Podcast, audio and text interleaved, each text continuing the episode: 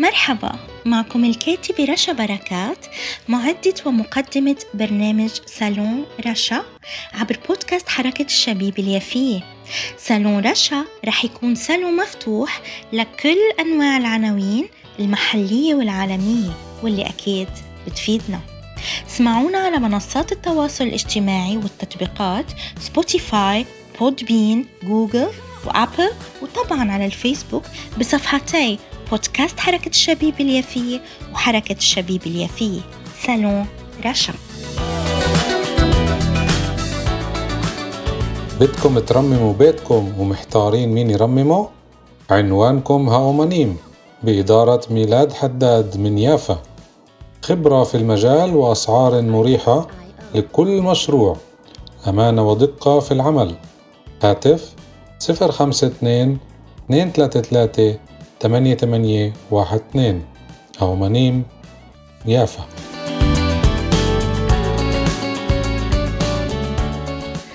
أهلا وسهلا فيكم أعزائي متابعي ومحبي سالون رشا عبر بودكاست حركة الشبيبة اليافية. أما اليوم بحلقتي فحبيت أستضيف بصالوني الأب رامي عسكرية هو كاهن الرعية الفلسطينية العربية في كنيسة سانتا كاترينا للاتين ببيت لحم الفلسطينية.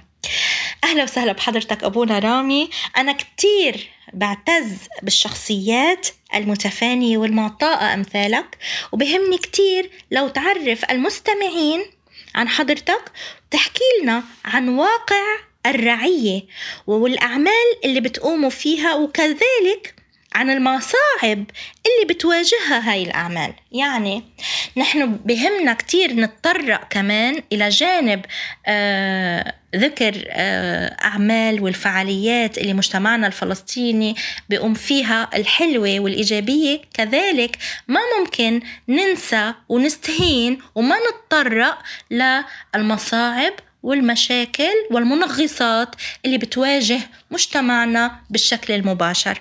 أهلا وسهلا بحضرتك للمرة الثانية ويا ريت تخبرنا بالتفصيل المبسط عن هاي المواضيع. شكرا لك مرحبا أنا الأب رامي عساكرية كاهن كنيسة سانتا كاترينا بيت لحم اللي هي المهد نفس كنيسة المهد. بيت لحم مدينة مثلها مثل أي مدينة فلسطينية ولكن بشكل خاص هي تعرضت لظروف من عام 1948 سياسية واقتصادية كانت صعبة على كتير ناس لدرجة إنه الهجرة مثلا في بيت لحم كانت بنسبة كبيرة كتير تركوا بيوتهم وأشغالهم وسافروا لبلاد برا. هندوراس أمريكا اللاتينية أمريكا وغيرها بسبب هاي الظروف القاهرة.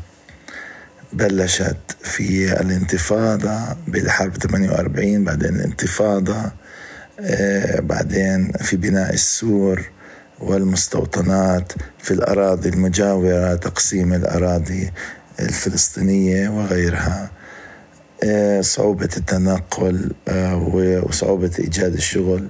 لما إجت كورونا مثلا سنتين في مدينة زي بيت لحم 90% من من أو 70% من الشعب تبعها يعتمد على السياحة فتصوروا لمدة سنتين كل الأوتيلات الدكاكين المطاعم السيارات الجايدز اللي هم المرشدين السياحيين أدلاء السياحيين وغيرهم كلهم فقدوا أعمالهم.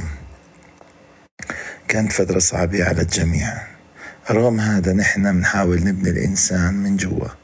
تصور من 48 كانت العالم مثلا أنا بحكي بس عن المسيحية كان نسبتهم المجتمع البيت لحمي بحدود 90% بسنة 48 هلأ لا يتعدوا 11% فيعني هدول مثال على كتير إخوتنا إسلام ومسيحية شو بمناسبه بسبب الظروف المحيطة والظروف الصعبة كيف صار فيهم؟ مثلهم مثل غير بلدان بتصور لبنان صار فيه الهجرة بسبب هذه الحرب. نحن كحراسة الأراضي المقدسة يعني هي مجموعة الرهبنة أو قطاع الرهبنة اللي إحنا بنقوم فيه. أول إشي آه، نشتغل على القوة الداخلية للإنسان. القوة الداخلية لما بتيجي بتيجي لما الإنسان يكون روحيا قوي. روحيا قوي يعني متحد بالله إيمانه قوي عنده رجاء وأمل بأن الله سيغير مجرى الأحداث وينتصر على كل شر. إذا الإنسان آمن بهذا بيحصل على القناعة بيحصل على السلام حتى وسط الحرب في قلبه في نفسه. وبيوزعه وبيشاركه بالتانيين.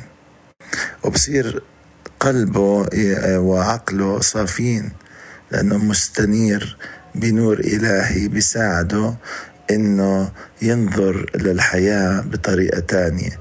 مش الظروف تتحكم فيه ولكن هو يحول بقدرة الله الظروف لصالحه. ممكن تعلمه شوية تواضع ممكن تعلمه الصبر. بدل ما تعلمه فقدان الأمل أو إنه يضيع أو يؤذي نفسه ويؤذي الآخرين بسبب الظروف. فكلمة الله هي أساسية الصلاة هي أساسية. يرافقها طبعا الأنشطة اللي هي روحية ولكن كمان نشتغل على الأنشطة الإنسانية. نجمع العالم يدعموا بعض. مرات بنستخدم الأنشطة الإرشادية لكل فئة بحسب فئتها الأطفال الشبيبة العائلات يتقووا العائلات بين بعض آه، وغيرها الجماعات الثانية عندنا مجموعات كثيرة مجموعات كشاف مثلا يتعلموا الانضباط النظام القوة. هذا كلياته مهم نشتغل عليه في مجموعاتنا. من ناحية تانية بسبب الظروف بنعاني ظروف اجتماعية صعبة وقاهرة عنا كتير مرات ناقص في الأدوية ناقص في خدمة طبية العالم ما حاش تقوم بهاي تدفع وتغطي تكاليف هيك شغلات كمان في أماكن أفضل إذا احتاج الأمر. آه، فلذلك خصوصي إنه الحكومة الفلسطينية مهما تحاول بتضل حكومة غير مكتملة محتلة. فلذلك آه، هي كحكومة آه، بتحاول جهدها ولكن كثير مرات ما بتستطيع تغطي كل الفئات.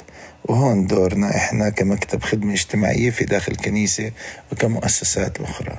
بنحاول نخفف العبء على الإنسان اللي هو آه، عايش بهاي الظروف. حتى ينال حياة شبه كريمة أو كريمة. طبعا ما بنحكي عن معظم المجتمع لأنه في ناس الحمد لله ربنا فاتحهم عليهم بالسياحة والتجارة.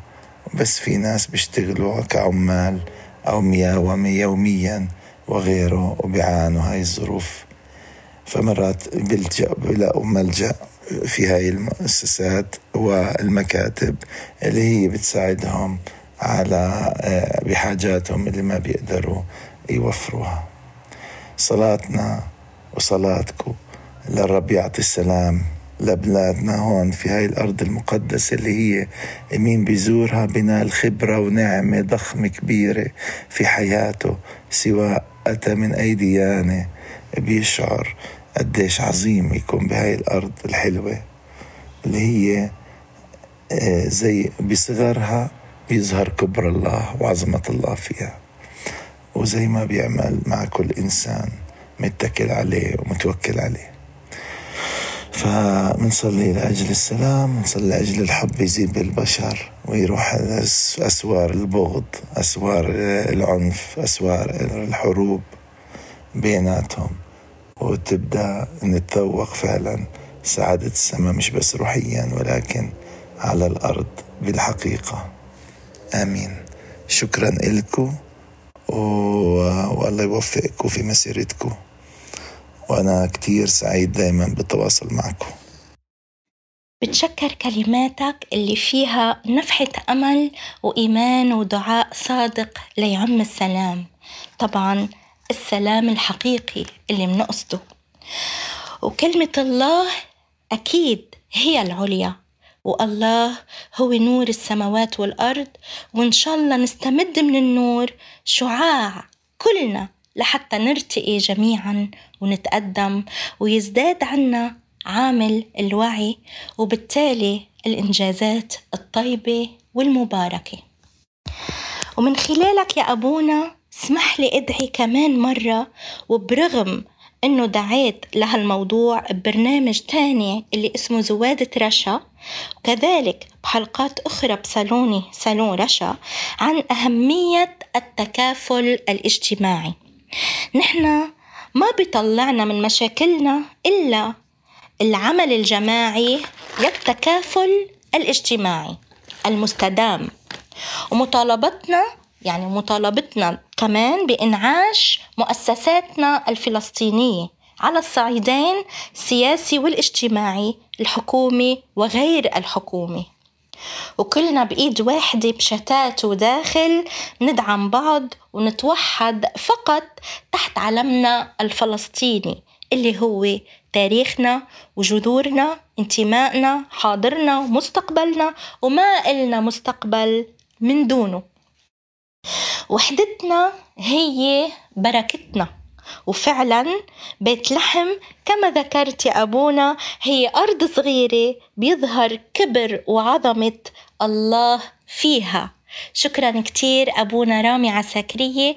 ونحن طبعا أسعد بالتواصل والتنسيق مع حضرتك. أعزائي متابعي بودكاست حركة الشبيبة اليافية. طبعا تقدروا تسمعونا على منصات التواصل الاجتماعي والتطبيقات Spotify Podbean Apple Google Facebook وكمان عبر صفحتي حركة الشبيبة اليافية وبودكاست حركة الشبيبة اليافية.